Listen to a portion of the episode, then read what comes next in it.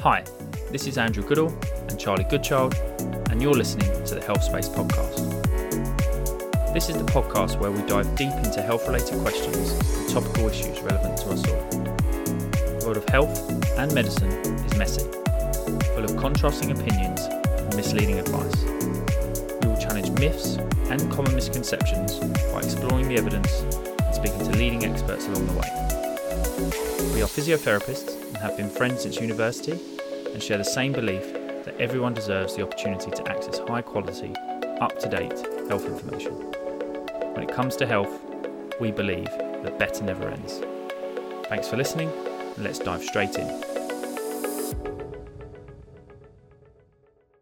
Just like our previous episode with Alex Quinn, where we talked all about running, this was another episode that we recorded much earlier on in the year and then later decided that it fitted a lot better into season two, where we're speaking a lot more about exercise. So here we go.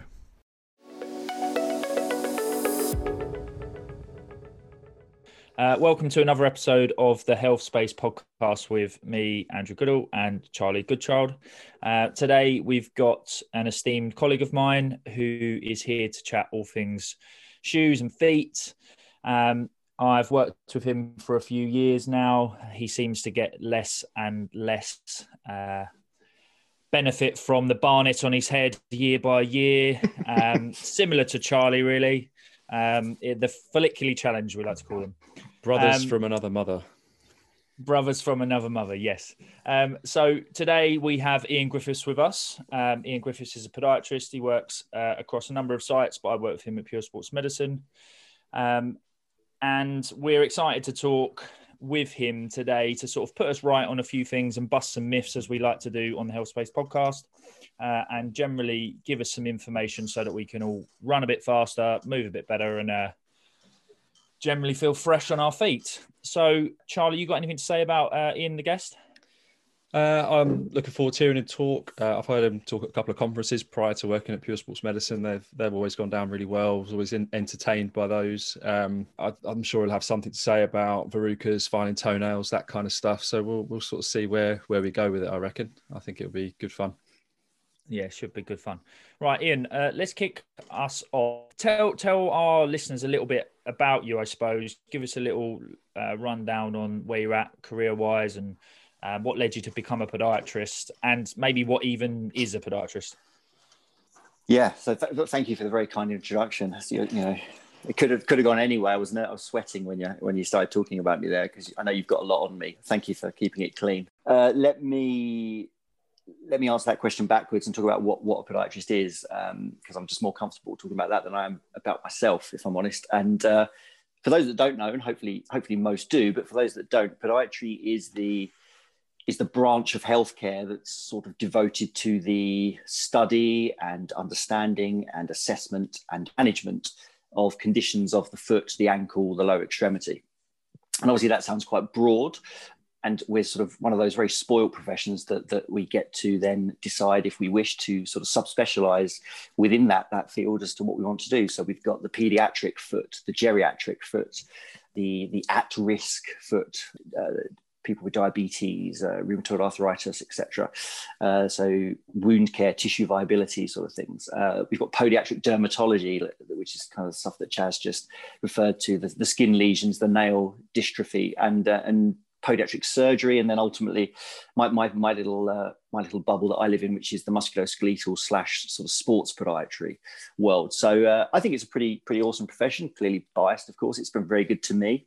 I have lots of people sort of at the stage of uh, sort of applying to university who sort of every now and then drop into my inbox via my website and sort of ask me what is podiatry because i don't think unlike you boys in physiotherapy it's not one of those things you necessarily grow up as a teenager sort of knowing about or, or aspiring to be because the podiatrist doesn't run on the pitch with the wet sponge like like you boys do on a on a saturday afternoon at three o'clock so to speak. So I'm always willing to talk more about it. If, if anyone wants to talk more about it, they can get hold of me, but I won't bore anyone more with that. How did I get into it? Well, that's, that's a pretty long story that I can make shorter, but it's also boring. I don't think I can make it less boring. So let's just say I was really close to studying pharmacy, and it was just a chance meeting with a guy at, at night school because in order to get, I, I, messed around going back a step. I messed around a bit at, at school and left school with only one A level in biology.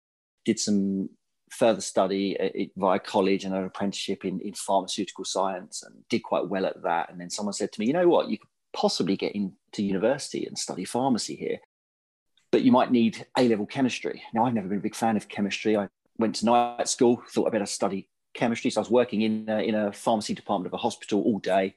I was going to night school to study chemistry and I was not enjoying it. And the chap next to me was also, you know, working all day, but in night school because he wanted to go to uni. I was like, what's your, what's your deal? He said, oh, I'm going to, go to university and be a podiatrist. And I was like, 19 years old. I was like, well, what the hell is a podiatrist? Never heard of it before. And he sort of, for the next hour, instead of listening to the lecturer talk chemistry as we probably should have been, he was basically telling me all about podiatry, giving giving me all the all the areas of specialism, a bit like I just did to you. I left that thinking, I, I, think I prefer the sound of that to pharmacy.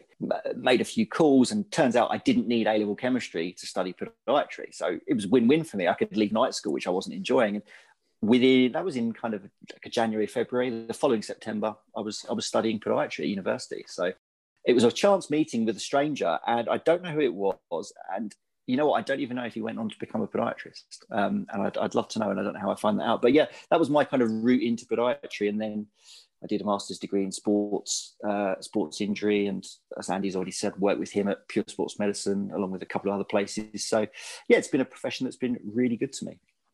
I think it's interesting you mentioned there about not really knowing what it's about. You're right. I mean, prior to being involved in physio, I didn't have a clue what podiatry was either. And I wonder if that's in some ways a bit of a blessing because so many people go into physio thinking, oh, it's that guy that runs on the pitch. It's that person that just messes around with the ankle, you know, and, and it's the ma- they do a bit of massage, they do a bit of this.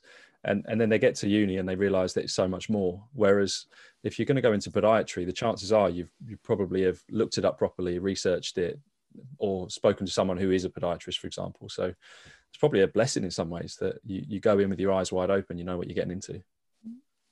Yeah, that's a good call. Um, we we as a as an entire the royal we as a profession are, are always trying to work out how we can educate people better about who we are, what we do, not just um, our colleagues, but like we say, the, the next generation of podiatrists. Because uh, as we know, numbers uh, if, if numbers don't get up and without getting political bursaries and things like that. And who knows what the world looks like study wise with a pandemic now. Uh, your, your profession in future generations becomes at risk. So we're we're always trying to get get get the word out as to what podiatry is. But I don't think there are many people, exactly as you say, that that probably start their their bachelor's degree, their undergrad podiatry degree, without a good understanding of what the next three years are going to look like. Whereas probably the case, like you say, that, that people start physiotherapy degrees not being aware they've got a respiratory rotation in ICU coming, for example. They probably just think you're just going to be, like you say, giving people crab walks every day. And I know you boys don't do that.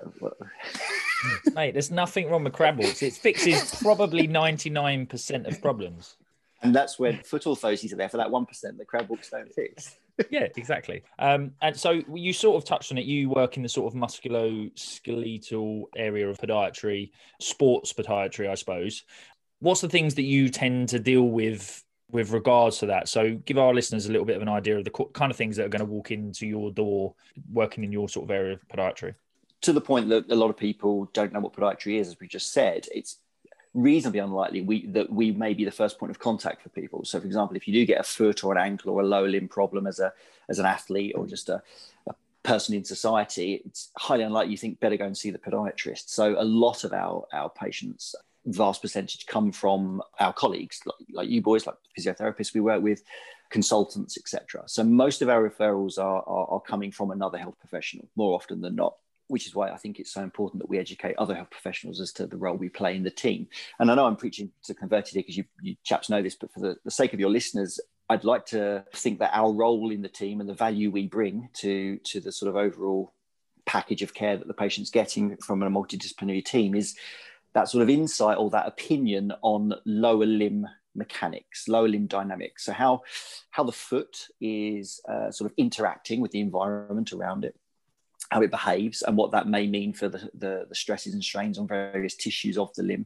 Um, and that's not to say we only see foot problems, as Andy knows, we share a lot of patients with, with knee problems. Um, and we're really, again, whether it be knee, whether it be hip, whether it be the tibia, whether it be either shin, whether it be calf, Achilles, we're generally looking at the lower limb with particular focus on the foot and trying to identify is there any contributing component here? Is there any sort of a, what we call ascending components? Is the foot behaving in a way that maybe putting load on the knee in a certain way, or is the way this person's foot moves or the footwear that they're wearing contributing to their shin pain, their Achilles pain, their calf pain?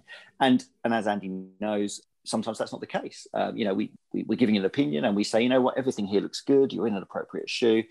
Back to the physio. Do your homework. Uh, other times, there's a lot more, a lot more of a discussion to be had, and a lot more, I guess, suggestions that are made, footwear changes or things inside footwear or, or alongside the physio, reinforcing behavior changes and things. So we could be seeing anything from sore big toes to to give the, the classic kind of diagnoses that people will have heard of, plantar fascia pain or plantar fasciitis, open quote, close quote, Achilles you know, tendinopathy, tib- well, any any of the major tendons around the ankle, tibialis posterior, the peronei, they can all get kind of grizzly and, and they can all complain at times. I guess we see a lot of the, the midfoot pain that no one really likes because the midfoot's confusing and, and complex exercise induced shin pain, patellofemoral pain. We see a, a, you know an absolute truckload of patellofemoral pain. They're probably the big the big ones. So if we if we look a little bit more then about someone who might not know about those particular conditions, but they've got some symptoms. I don't know, a runner or, or someone who's exercising, or even just anyone that's not come across podiatry and, and hasn't really spoken to a medical professional. What might what should they look out for that might be something that a podiatrist would see rather than another health professional, for example? Is, are there things that would more suit a podiatrist as a first port, of call rather than a physio?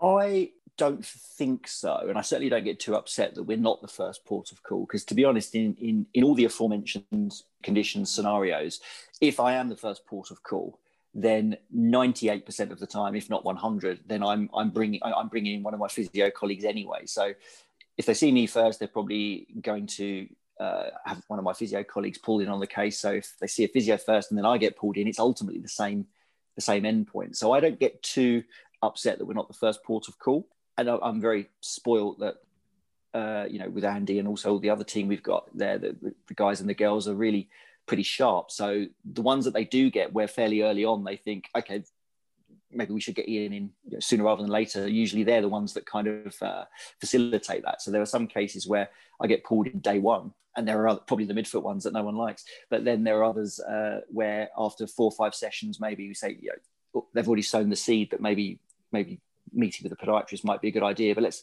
let's give it a few sessions first and then see how we go. So I don't know that there's a scenario where people, you know, I'm not too precious about this. I've heard, I've certainly heard some of, of my podiatry colleagues say, you know, we're the podiatrists. We should uh, we should see the feet. If a foot problem, when you know, I've heard people get quite upset that someone with a foot problem doesn't think of a podiatrist first. There's even a whole uh, saying out there like you think if your teeth hurt, you think of a dentist. When your feet hurt, you should think of a podiatrist. I don't get too precious about this. I don't own the foot. You know, I'm not the only professional that that has knowledge and understanding of assessing and managing feet so it doesn't doesn't upset me too much. This season, we decided to sort of focus on what we sort of termed barriers for health, and one I guess that we see is people being labelled or tagged or kind of given a a message about whatever their diagnosis and what might be causing it. Let's say so. I, I think we could probably all, all agree, and you probably know what I'm about to say, that the one that perhaps is most commonly tagged around the feet that podiatrists might deal with is is overpronation or that's the one we hear the most. So, what is overpronation, and you know why do why do we hear it so much? Yeah, there's kind of two questions there, and one one of them's a lot easier to answer than the other. So, the what is overpronation is more difficult. So, I'm going to leave that to, for a second. Why why do we hear it so much? I think it's quite easy uh, to to answer, and we hear it because of its simplicity.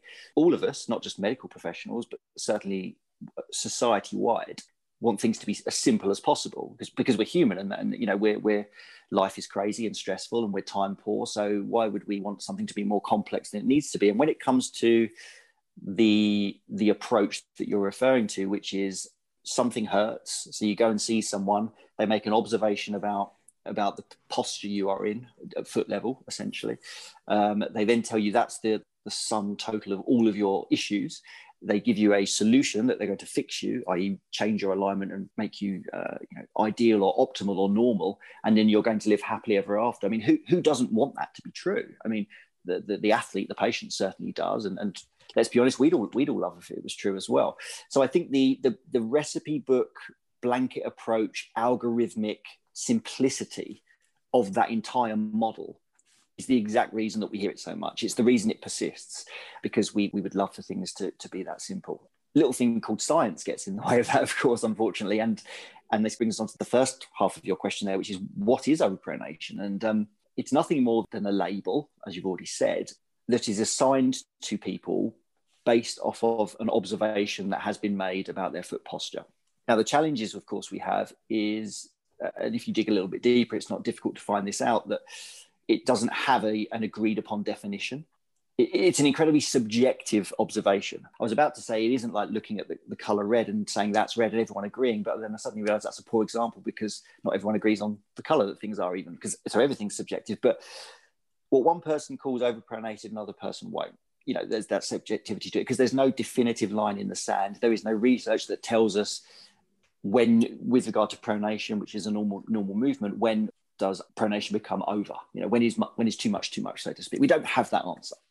We also don't uh, uh, have any good data any really really strong data that, that reliably correlates it with much at all as you boys know in the physio world, posture and pain are uh, often um, not correlated as strongly as people assume, and that's no no different when it comes to foot posture.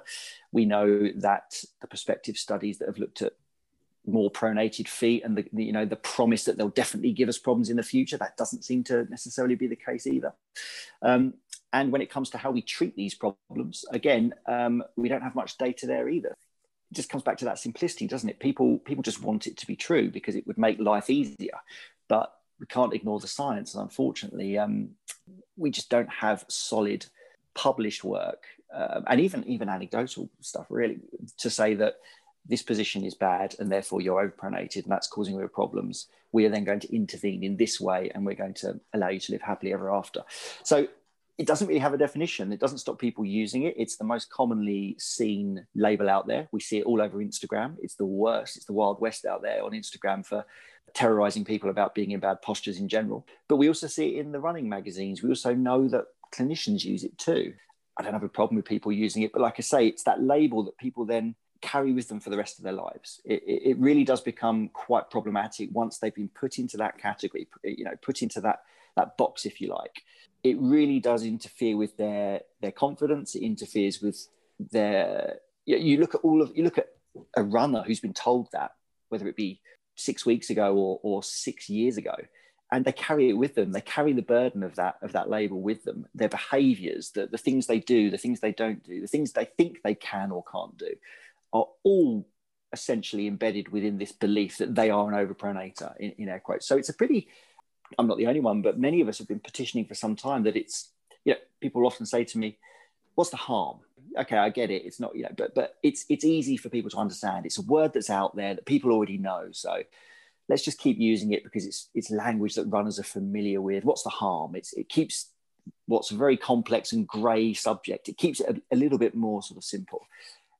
And uh, hopefully what I can illustrate is the harm is all the things we just said. I, I, do believe it is quite harmful to continue using, and um, it's a fight that, that continues, and I think will will long continue. If someone has been, so say someone's listening now and they have been previously labelled as an overpronator and they've made behaviour changes, they've made specific purchases, they have orthotics. What advice would you give to them now if they're if they're sitting there listening to this and saying, oh yeah um, oh actually that that rings true for me. Hang on a minute this is weird. What i thought i was an overpronator. What what advice would you give to that person? Yeah it's tricky because we do have scenarios where people may have had a sore medial ankle what we would know as an irritable uh, or sensitive tibialis posterior which we know that, that when that's sore the movement of pronation will probably annoy it more in exactly the same way that if my elbow's sore, the more I sort of move it, it's going to contribute to the continuation of that soreness. So if you go into see someone with a sore medial ankle and you're told you're an overpronator and you're given stability shoes or foot orthoses, you're probably going to feel better because stability shoes and foot orthoses will offload the medial structures. So in your mind, you've been you were sore, you were told you were an overpronator, you were given a, a, a management strategy, you felt better so what better completely validates that whole journey and the, all the things you were told.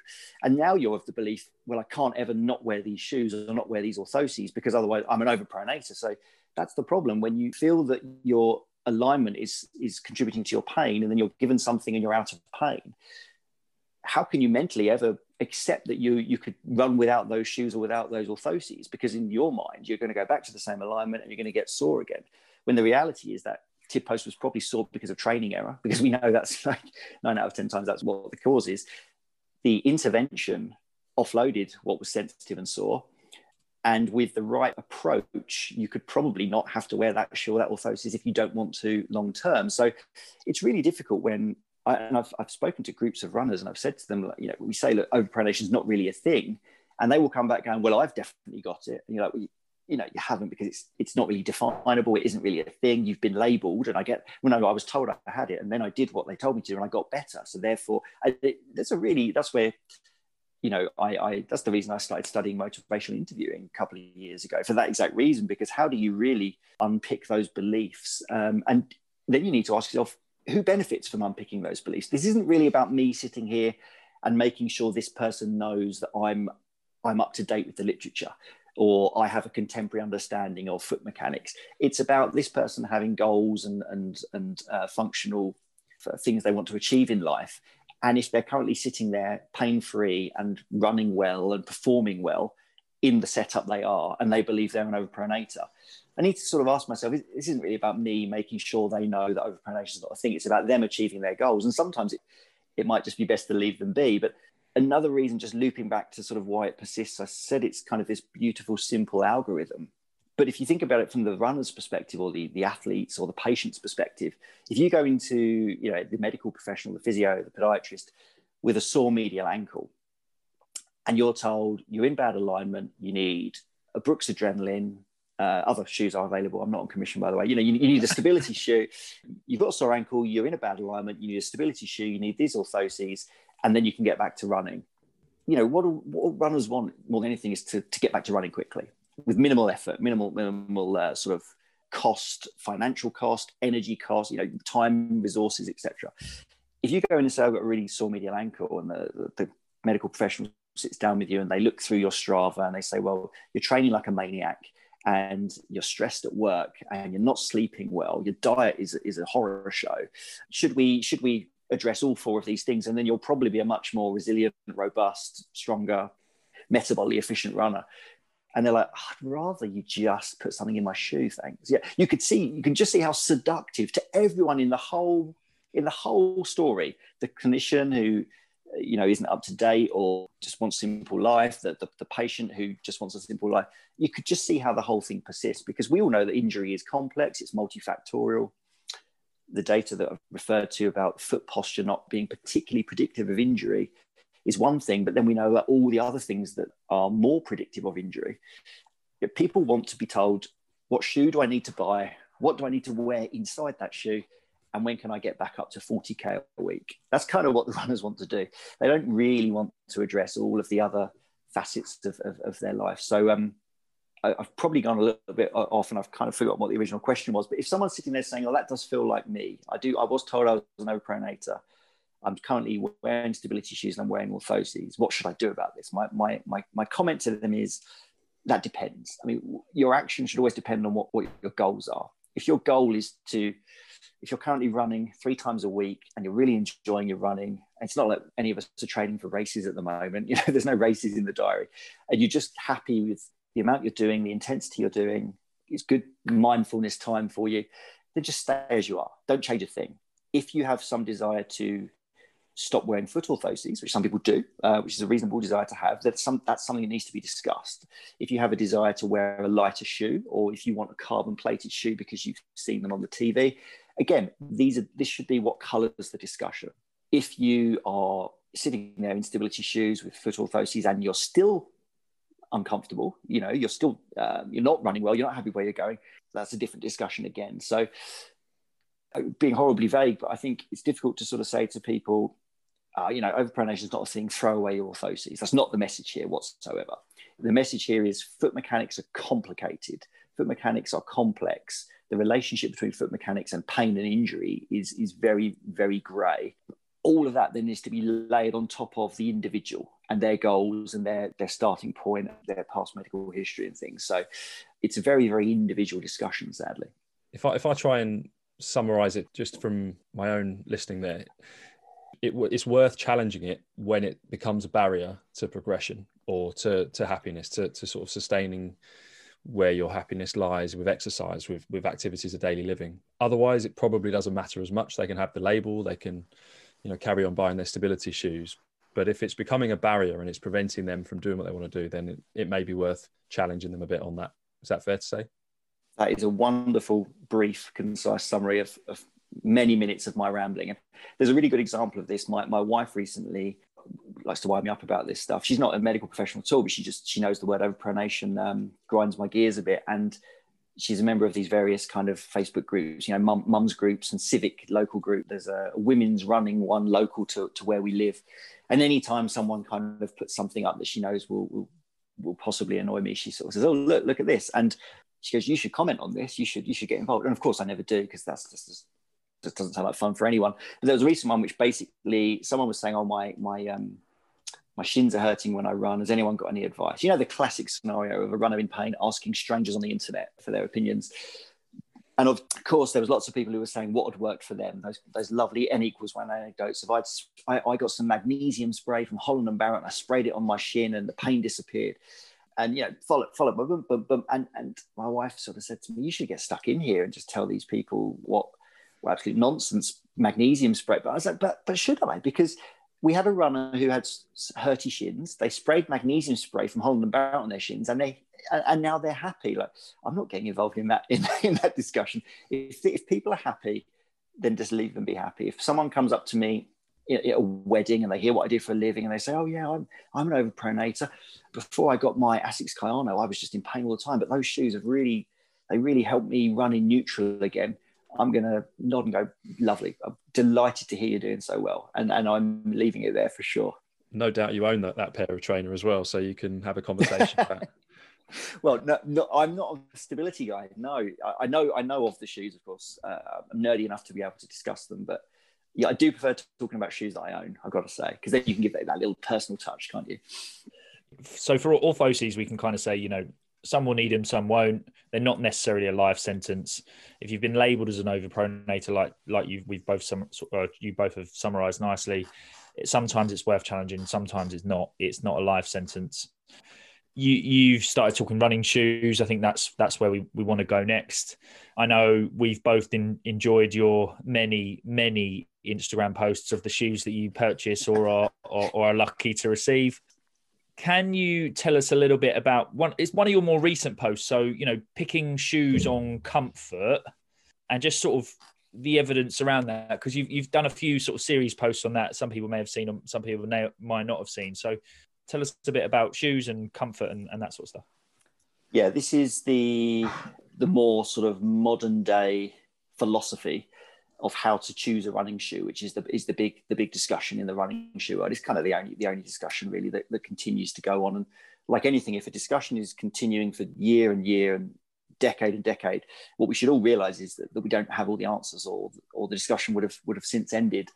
To give some background to the comfort uh, paradigm or the comfort theory, um, it, it, sort of arose, and it's not particularly new, it's a couple of decades old itself, but it arose off the back of the sort of more traditional way before that of recommending shoes being fairly reasonably well debunked by published works. So the traditional way being the wet foot test or your foot posture again, again coming back to foot posture what your foot does whether you have a neutral foot in air quotes a pronated foot or whether you know you have a high arch or a low arch then you you can get kind of pigeonhole people and marry them into certain shoes. And that's long since been shown to, to not be a particularly sound way of, of, of recommending shoes for any particular reason whatever your goals are whether they be performance maximization injury minimization probably probably a bit of both i would guess matching your foot posture or your arch height to a running shoe not particularly well founded in science. So, off the back of that, if we are going to let go of, of, a, of a theory we've clung to for so many years, as you know, we're not going to, we're like a monkey in a tree. We're not going to let go of one until we've got a good grasp of the next um, branch.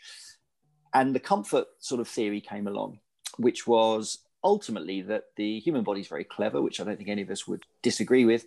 And when you find a shoe that the human body says, yeah, this is the good shoe for me, it's going to be the shoe that's most comfortable. So if you try on 10 pairs of shoes, one of them is probably going to speak to you as being the most comfortable of those 10. uh, that's the shoe you should be choosing. So you should be led by comfort. And this sort of then trickled into various uh, parts of healthcare and and, and literature and, and running magazines and even even sort of down to the runners themselves by, by this day, by present day. And the message has sort of now become it doesn't really matter what you run in as long as it's comfortable. That's kind of where, where we're kind of at. I'm not suggesting for one second that we shouldn't be wearing something that's comfortable, of course.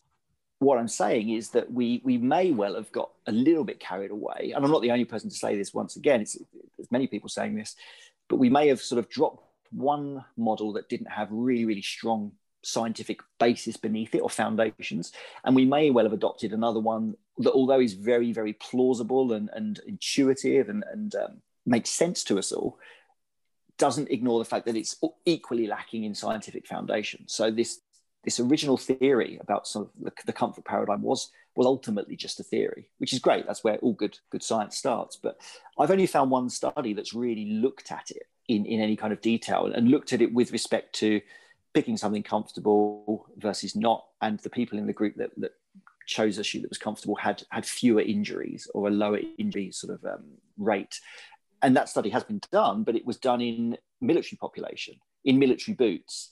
And part of that comfort was some of them were given insoles as well. So it's never been done in running shoes. There is not a single published study that's ever really looked at this in the kind of perspective way that we would like. So to sit here present day and say we should pick something comfortable, don't disagree. Like I'm not suggesting if there's three or four pairs of shoes that you shouldn't be led by your comfort, but just be mindful that saying, okay, a more comfortable shoe will reduce my injury risk. We're making kind of similar mistakes that we made a couple of decades ago with regard to that. So that was kind of all I was saying. I'm not saying don't be led by comfort. I'm saying let's not get too carried away with the, the benefits we think comfort brings because they are not yet founded. The other thing, of course, is comfort is a very is a very personal thing. It's very subjective, like most of these things are. So what I find comfortable isn't what you boys will find comfortable, and there'll be various reasons for that.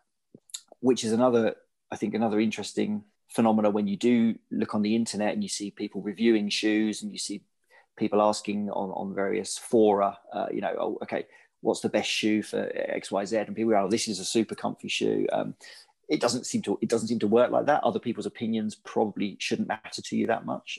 But also, let's not pretend comfort is a, a fixed phenomena.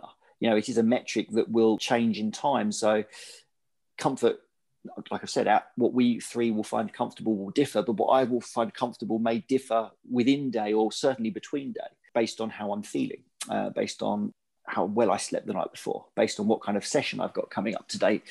Coming back to why I have so many running shoes, not just because I like them, uh, which I do, but th- there is a reasonable, um, this is what I tell my wife at least, there is a reasonable scientific uh, approach to having multiple shoes, which is, you know, buying one shoe that was comfortable in the store back when the stores were open, you go into a store, you try and t- 10 shoes, there's the most comfortable one. Great, I'll, I'll, be led by that. I won't get too carried away and assume that my injury risk is now low. I still need to train sensibly and sleep well and eat well and do all those things, but I'm going to be led by comfort, no problem with that.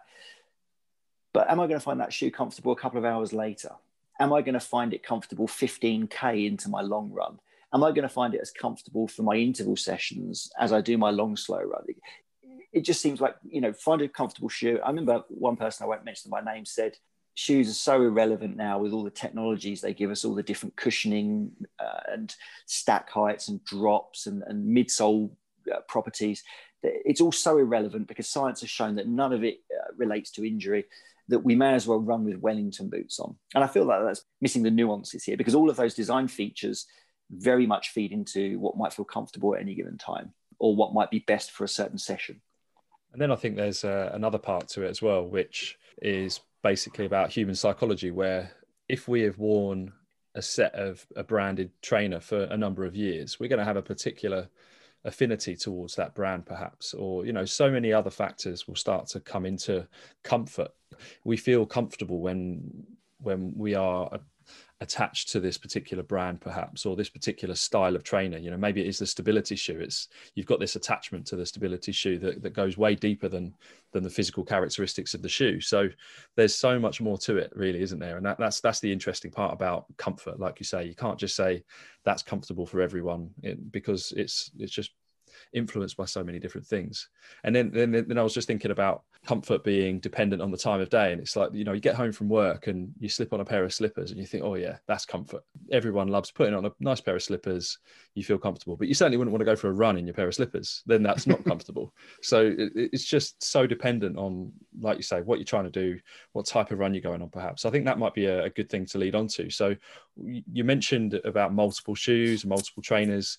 I think firstly, it'd be nice to clarify what you mean by multiple. How many trainers have you got? But secondly, if you would be able to just tell us why you'd need different types of shoes uh, and what they would be for, why you might rotate around certain different ones. I have uh, somewhere between 45 and 50 pairs of shoes. And I say between because the last time I was asked that question, I counted and it was 45.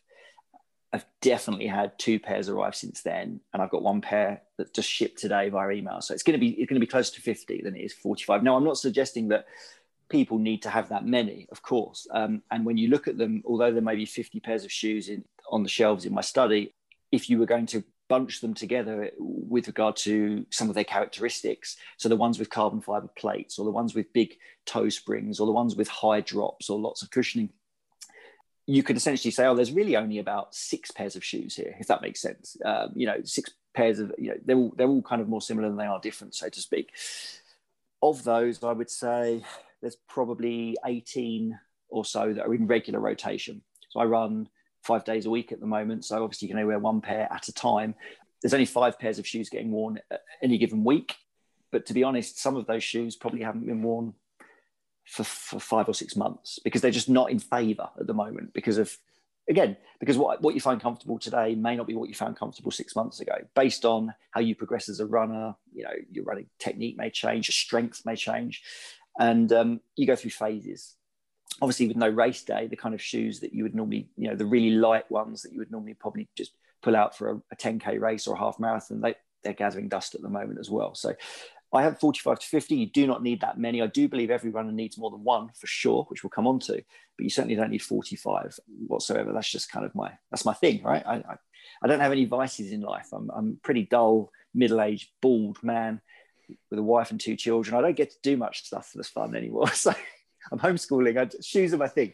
So um, I would say, you know, what's the best way to, to say this?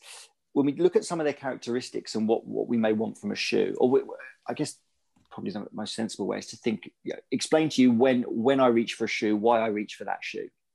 And I do an awful lot of my running uh, easy, which uh, is just a it's not the only way to train. I'm not saying it's the best way to train, but it's certainly a philosophy that just speaks to me and speaks to my aging bones.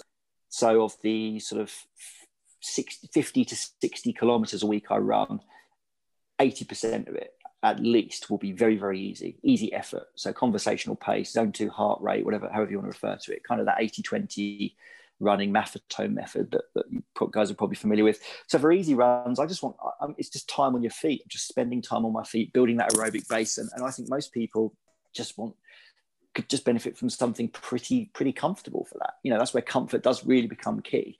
Um, so really cushioned shoes. I, I and again, this is just speaking to my own individuality. I'm very tight in my posterior chain. I've got very tight calves. I've got very uh, restricted ankle range. I've got very stiff and arthritic big toes. So essentially, in the sagittal plane, ankle joint, big toe joint, I'm not a great mover. And given that running is a sagittal plane um, task, that's you could argue that's a problem. So things like a high drop, uh, they really, really help my, my calf. They really help me because of my limited ankle range, and things with a big toe spring or quite a, quite a, a high uh, a rocker sole. You know, I mean, when I say toe spring, I'm sure you guys do, but hopefully this is a, a big toe spring or a rocker sole kind of geometry. They really help me. Sort of those two characteristics really help me get through my ankle through my big toe. And if I'm spending four hours on my feet a week in just really, really slow, easy pace. I want, I just want something cushioned because I, I just like cushioning. It's just something that is isn't what everyone's going to want, but I quite like big stack heights. So things like the Asics Novablast, the New Balance 1080. These are the shoes that easy run days like I'm always reaching for. If I am doing something a bit faster, uh, like a tempo session or an interval session, then I usually want something that feels a bit lighter and may even have one of the carbon plates in just so I can feel like I'm cheating a little bit. Um, but the other thing that I really like a carbon plate for is because, again, I think people with arthritic, stiff, big toes like I've got are going to like carbon plated shoes because the shoe doesn't bend as much in that in that forefoot and therefore it just takes a bit of pressure off my big toes. So I'll do those. I'll use those on speed days. If I'm really really sore in my calves, I'll reach for the shoes with the higher drop. If I'm doing something faster, I'll reach for something lighter. But like I say, all of my shoes there, they're kind of more similar than they are different. The only other thing then you need to factor in, I think, other than the way you feel, is the environment you're in, because that's kind of important too. So if it's a lovely sunny day and you're you know you're just doing easy miles on the road, it probably doesn't matter quite so much. But at the moment, when it might be icy or you might be going down canals or towpaths or trail running, it's going to be wet, it's going to be muddy, it's going to be slippery. There are some shoes that you then need to say, well, this shoe is like the. So one of my favorite shoes at the moment is the uh, Adidas Adi, Adios Pro, which is their new carbon plated shoe and the one that's just taken a couple of world records away from the vape, the Nike Vaporfly, and it's a serious shoe. It's like super comfy, really thick stack height, just really speaks to my anatomy. But the bottom of it is about as smooth as the top of a MacBook Pro. You know, this thing. If there was an even a slight chance of drizzle one day, then there's no way I'm reaching for that shoe. So again, the it might be that the task I, I want to perform that shoe, that the cushioning, the, the carbon plate fits it, but but the environment doesn't. So you've got to then start looking at the outsole, the upper. I don't truly believe any shoes are waterproof, to be honest. And I've kind of got to the stage now where if I'm running in the rain, I'm just going to get wet feet. I'm just going to live with it. But there are some shoes that are a little bit better than others. So that's when you need to start saying, okay, what does the outsole look like? What does the upper look like? Is it fit for environment? Is it fit for task? What shoe should I reach for based on where I'm sore today or how I'm how I'm feeling or what my anatomy is like in general? Does that make sense? Yeah, it does you you sort of touched on carbon plates. I'm, I'm only bringing this, this up because this is, you know, probably the newest or one of the newest developments in sort of shoe technology that we all are aware of, certainly in running shoes. What are they about? Are they worth it? You know, they they obviously increase the price of the trainer, which you know you have to take fifty percent off before you tell the wife the price. That's fine. That we all know how to do that. But you know, what are they about? Tell us a bit about them. You know, I saw this brilliant website the other day, which basically said like when you were checking out, there was a little box and it said, "Do you need you t- check this if you need an alibi? We'll send a we'll send a message saying congratulations on winning this gift." That's genius. um, that would that would be useful. What they about? Yeah, they've hit the news. There's a lot of that. You know, when they first came out, everyone was like, "No way a shoe can make people faster." Shoes just don't do that. And then there was a lot of people, traditionalists, that was saying this is unfair because you know these runners are it's, it's the runner that deserves the credit, not the shoe. And the shoe has very much taken over the story. I've even seen some some articles that have talked about shoes and sort of um, and sort of align them with things like performance enhancing drugs, you know, like EPO and, and things. And you're like, okay, let, us not try and take too much away from the runner here. You still have to run when you put a shoe on. But that said, we do have science. There is published work, and it's pretty compelling that um, these shoes do improve performance.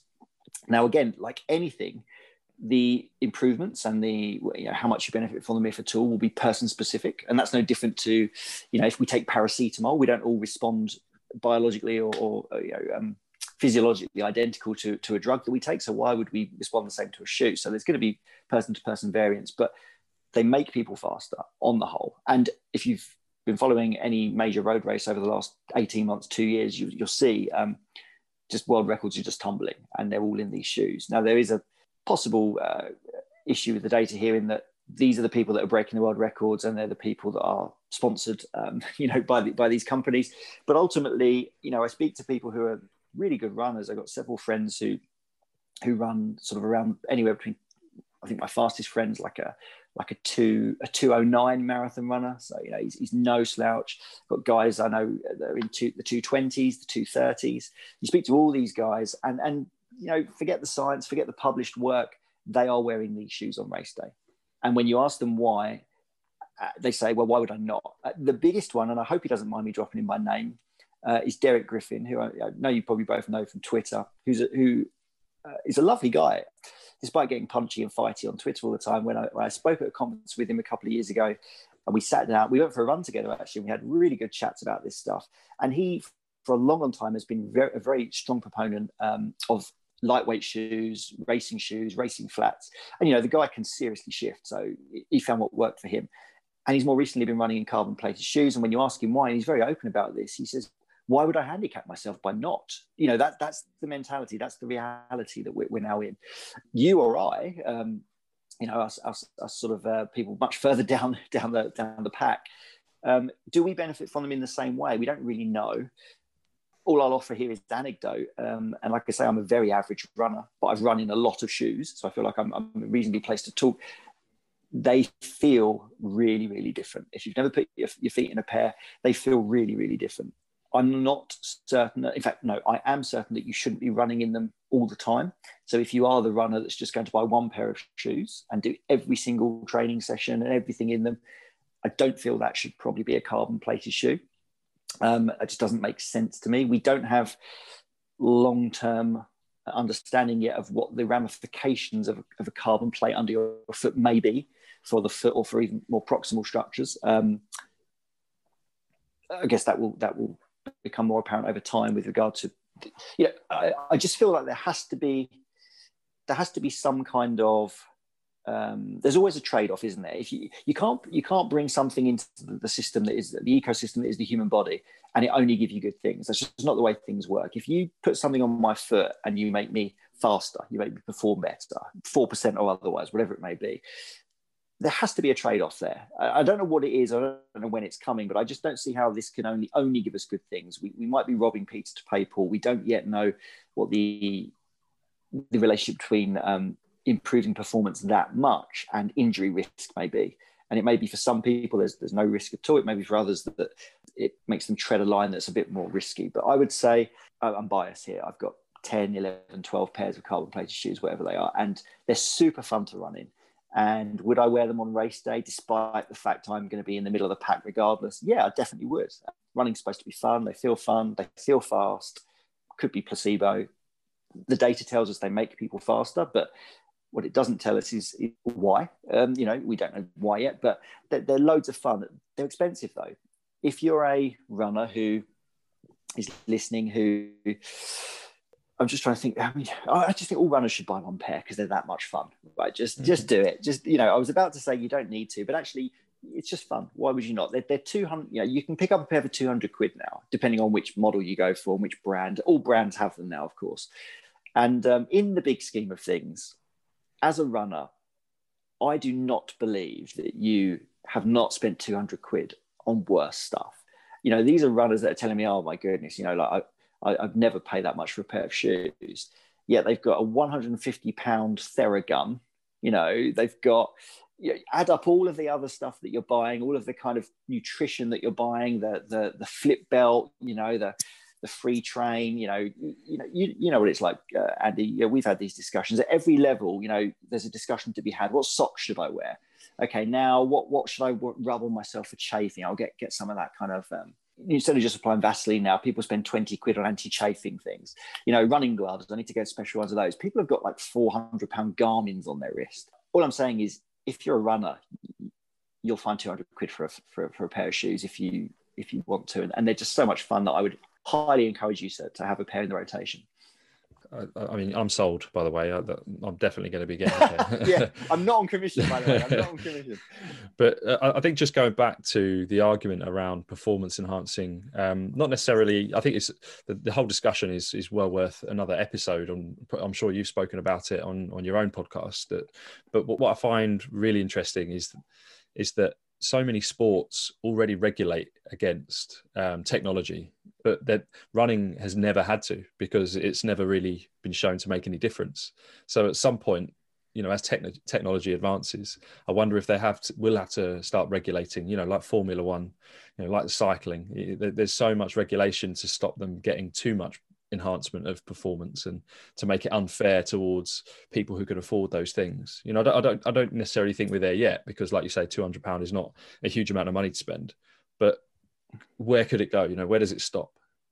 Yeah, I mean, and they have taken steps uh, with regard to legislation of shoes, not at our level. If we want to go and run the uh, the Brentwood Half Marathon together. You know, we can wear whatever we want. It doesn't really matter. Uh, in the same way that we're probably not going to get tested for EPO either. It doesn't mean we should be doing it, of course. Um, but at sort of um, at a at a higher level, you know, at, at, at, there are certainly uh, rules and regulations now about footwear. So there are certain shoes that that, that uh, can and can't be worn for certain events, particularly on the track. So they've limited the stack height on the track. So you certainly had scenarios maybe a year ago where people were turning up for like a 10,000 meter race on the track, which traditionally everyone would have would have essentially worn spikes for. And there were there were a few you see people on the line wearing Vaporflies, 30, 35, 40 mil stack height. Um, the other thing that we haven't mentioned about these shoes is that they don't just allow you to run hard and fast at the time, but afterwards you don't. The, great, the thing I found fascinating was you'd run hard and fast and go, "Well, that shoe really made me feel fast." But the other benefit they have is you get home and your legs don't feel like they've worked quite so hard. So, from a concept of recovering quicker and running harder again sooner and allowing you to train better, that it kind of feels a bit like cheating in, in that regard as well. So, yeah, they definitely started legislating at, at a higher level, you know, for people that are, are, are taking this more seriously and are far more skilled and accomplished than us. But I, I don't know.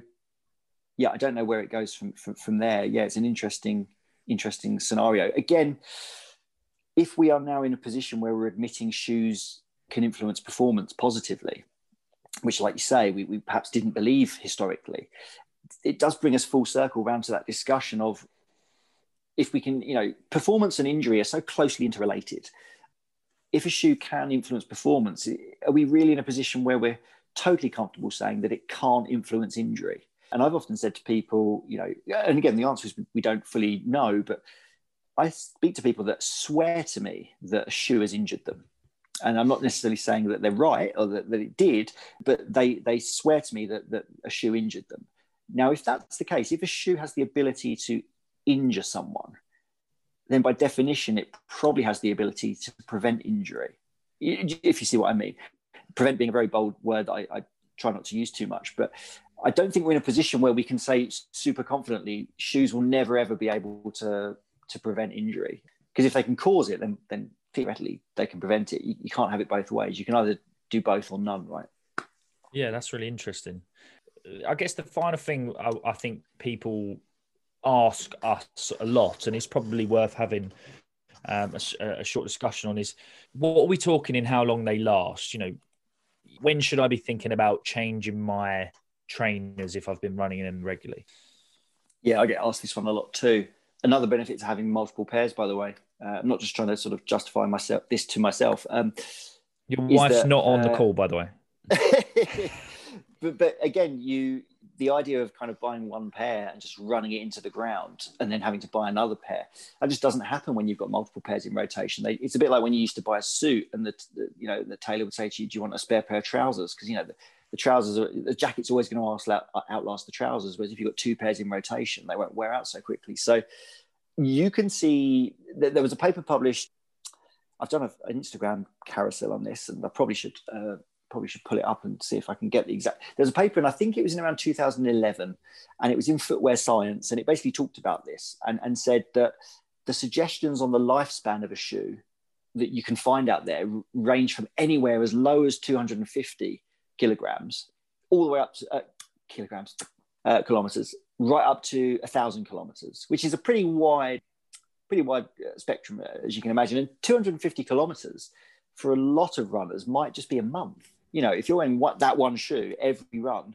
then you're, what you're saying is this person needs 12 pairs of shoes a year, which is which is crazy. Whereas actually, if you've got 12 pairs in rotation, you can kind of see the benefit of that now.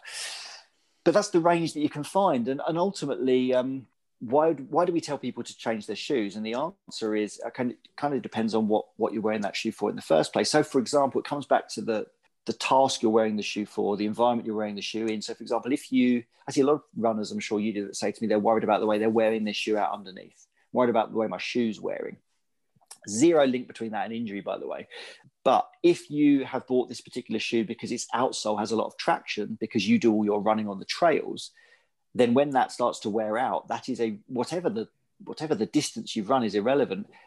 The task that that shoe was performing, it's now going to find more difficult to perform. So I'm not saying, you know, if you if it wears out at 200 kilometers, then you need to replace that shoe at 200 kilometers. It doesn't mean you need to replace all shoes at 200 kilometers. It means this was a shoe you bought specifically for the traction of its outsole. Once that wears down, it's no longer fit for purpose. Likewise, if you buy shoes for their cushioning, runners are very attuned to the feel of their shoe. At some point, when that just feels like it's it's not giving you what it gave you originally, whether that's at 200 kilometers or 800 kilometers, it's time to replace it. So I try and say to people, always think of the life of a shoe in in distance rather than time. So that you know, people say to me, "This shoe's three months old." Doesn't tell me anything, you know, because three months for one person might be 100 kilometers, for another, it might be a thousand. So always think of shoes and their age in distance, but never just assume that there's this number. And, you know, when you add your shoes to Strava now, you know, so you can say which runs you did them in, which tells you how many how many kilometers or miles you run in each of them. There's a little box that says to you, "Do you want do you want us to remind you when or give you a warning when the shoe gets to I don't know what it is, like 500 kilometers. I was like, no, because that, that number's arbitrary. It's irrelevant. You know, you're not going to be midway. Imagine if a shoe cutoff point was like, we need to change our shoes at 500 kilometers. And I've run 497 kilometers in this pair of shoes, and I intend to go out for a 10K. Are you telling me at the 4K mark of that run, all of a sudden this shoe does something different, or this shoe now becomes a hazard to me. You know, it's just such an arbitrary number. But I know again, we, we like we like those numbers. So I would say think about what the shoe's doing for you if it stops doing those things, it's no longer fit for purpose. Let me, I've just pulled it up here just because I, I can't, I'm not going to pretend I could remember this, but there's been a few studies that have looked at the actual qualities of the shoe and how they change over repetitive loading cycles, i.e., you know, they usually do them in a lab. We, we use one loading cycle as, as, as a step, so to speak. And this one suggested, this was from 1985, it suggested that the shock absorption that's retained in the shoe, at 80 kilometers, it's 75% shock absorption retained. And that goes down to 60% shock absorption retained between 400 and 480, which should make sense to us that the older the shoe becomes, those materials are their shock absorption ability reduces. We'll come back to that in a second. There was another paper I'd done that said at 500 kilometers of a shoe, your the pressures on your feet uh, increase, which kind of ties in with if the shoe's not absorbing shock quite so well, then probably your foot gets a bit more pressure. And at 750 kilometers, structural damage tends to occur in the EVA.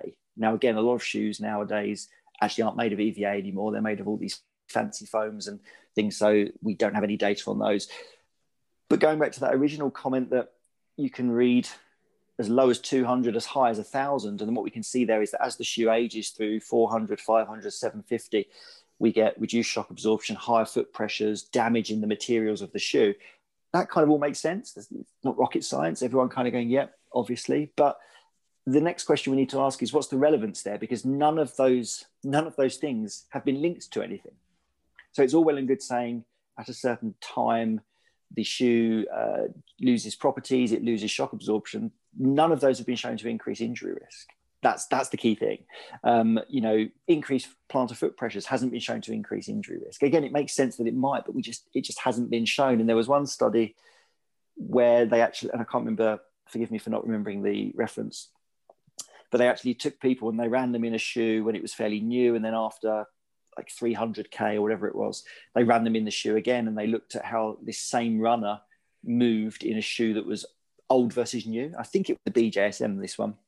And they basically showed that there wasn't a massive amount of difference because what do we know? That the human body and the central nervous system is so intelligent and smart that it can modify and adapt based on the changes that occur in the shoe. So essentially, your own intelligent suspension system can ask you to do something a wee bit different based on the changes that the shoe's undergoing. So we got all this stuff out there about the way shoes age and what they look like uh, in the lab at certain distances, but none of it links back to the question, which is when should I change my shoes so I don't get injured? Uh, I would always say to people, if you've got loads of shoes in rotation, I just don't see how you'd ever really get to a point where a shoe got to the end of its life in theory.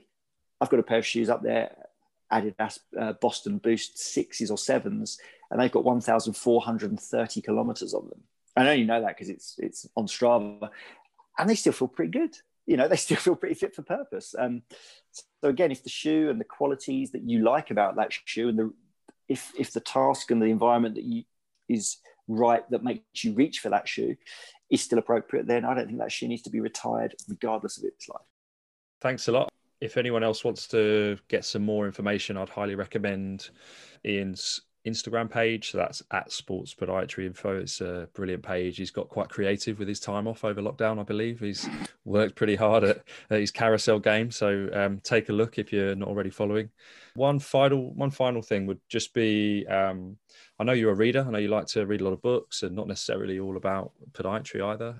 What if it, it, what, what's been your favorite book of the year, or what, what would you recommend to someone as something that might be a bit left field, something a bit different but interesting?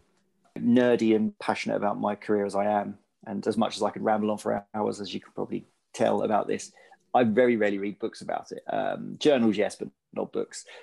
That said, I do read books that weirdly kind of tie back in. So I know you boys are both into these as well, but I'm really into books about humans and about human behavior and human psychology and and beliefs and kind of things like that. So I've I've actually over lockdown been been rereading some old classics from the shelf. Uh, so I've always been a big fan of Ben Goldacre, who I've got his three books. Uh, one, Bad Science, was was the first one I read of his, which I think I, I actually would encourage any anyone who's any kind of student of science, whether they be you know bachelor uh, bachelor's level or postgrad, just to give give that a read because it just really really it's a really lovely way of just saying okay do i do i critically appraise my things in my life enough so I think Bad Science by Ben Gold, Ben Goldacre is brilliant. I also love uh, Professor Richard Wiseman's books. He's a he's a professor at University of uh, Hertfordshire actually, and I've got a few, few of his books, uh, which are really really good. They're probably my two authors that I always go back to. I think I've read. I've got both all of both both of those authors. I've got all of their books, and I probably I go back to them a couple of times a year. What have I read this year that was really interesting? I Because I, I, I, ordered a shed load, like most people, at the start of lockdown one, so March, April 2020.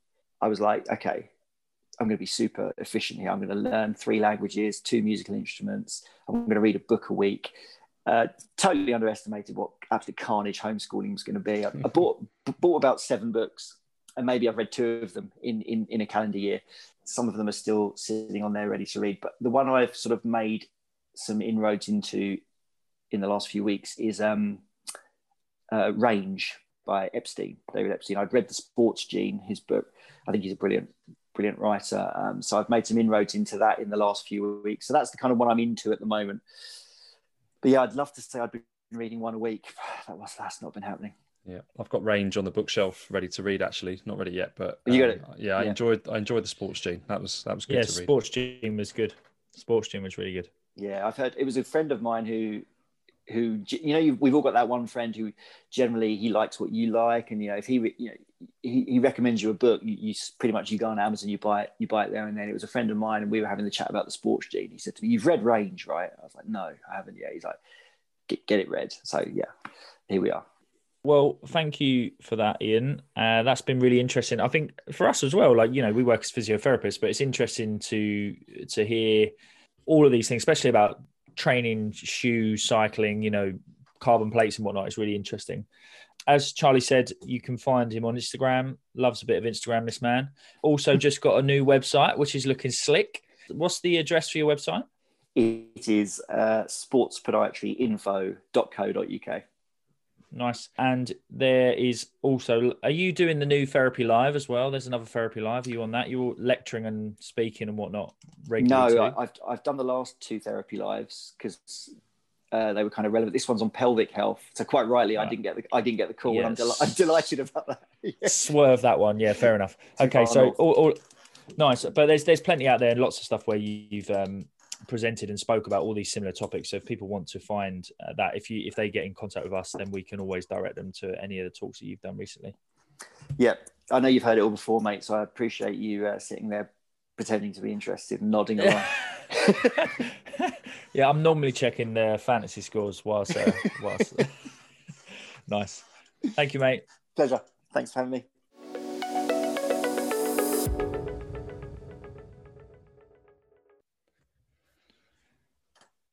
So, Charlie, that was really interesting. Um, obviously, we both we both have worked with podiatrists for some time now, but um, I found Ian's perspective on, you know, essentially kind of working out what's right for you a lot of the time, not necessarily following too many of the trends, too many of the kind of people shouting about, you know, overpronation. You've got to have this shoe, you've got to have that shoe, you can't wear this. You know, I think it's nice to hear someone talk about the grey a little bit and not just be quite, you know, black or white. It was, exactly. I really enjoyed it. Yeah, being okay in the grey, I think that's really important. You know, science is is evolving and developing, but there's still so much that we don't know that it's really important that we're okay to say sometimes that we're not really sure. Actually, if you do fancy those trainers that have got nice colours on them and look look fancy, quite often going to be okay. I think there's some really key tips that people can take away, especially runners that that uh, maybe are only using one pair of trainers, wearing them to the ground, and then getting another one. You know, having a couple of pairs in rotation probably makes sense. I think even personally, I'm going to have to get myself a pair of carbon carbon plates for for the next race just to knock a couple of minutes off my time. So yeah, I think there's things that you can take away from it. Plenty of plenty of good science in there, even though it's it's in the grey. There's plenty of good stuff to consider.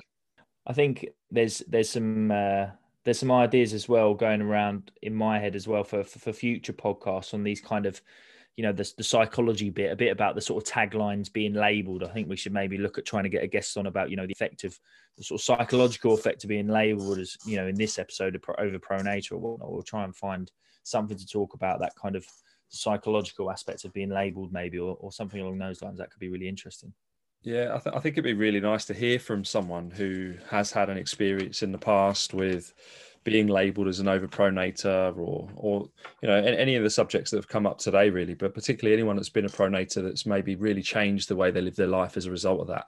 It'd be good to hear from you, maybe what you've done about it, how how it has affected you. Has it created a barrier? Has it has it created a barrier to progressing and doing the things that you want to do? Um, so it'd be lovely to hear from from anyone. So you can contact us on Instagram at the the dot health space, or you can email us uh, on our email address, which is thehealthspace.co at gmail.com. Um, yeah, it'd be great to hear from from anyone with with any thoughts on that. Last final thing, little bit of a, a sales pitch for ourselves. Like, comment, um, subscribe to the podcast. That's what keeps us going those are the things that enable us to or people to find our podcast more frequently and it's always nice to hear uh, reviews, positive and negative, that can help us improve as we go through this journey. Thank you again. Goodbye. See you again. Thanks for listening. If you've enjoyed the show, subscribe and give us a five star rating. We'll keep bringing you the gold. Follow us on Instagram at the.healthspace, and for any questions or ideas for future content, email us at thehealthspace.co at gmail.com.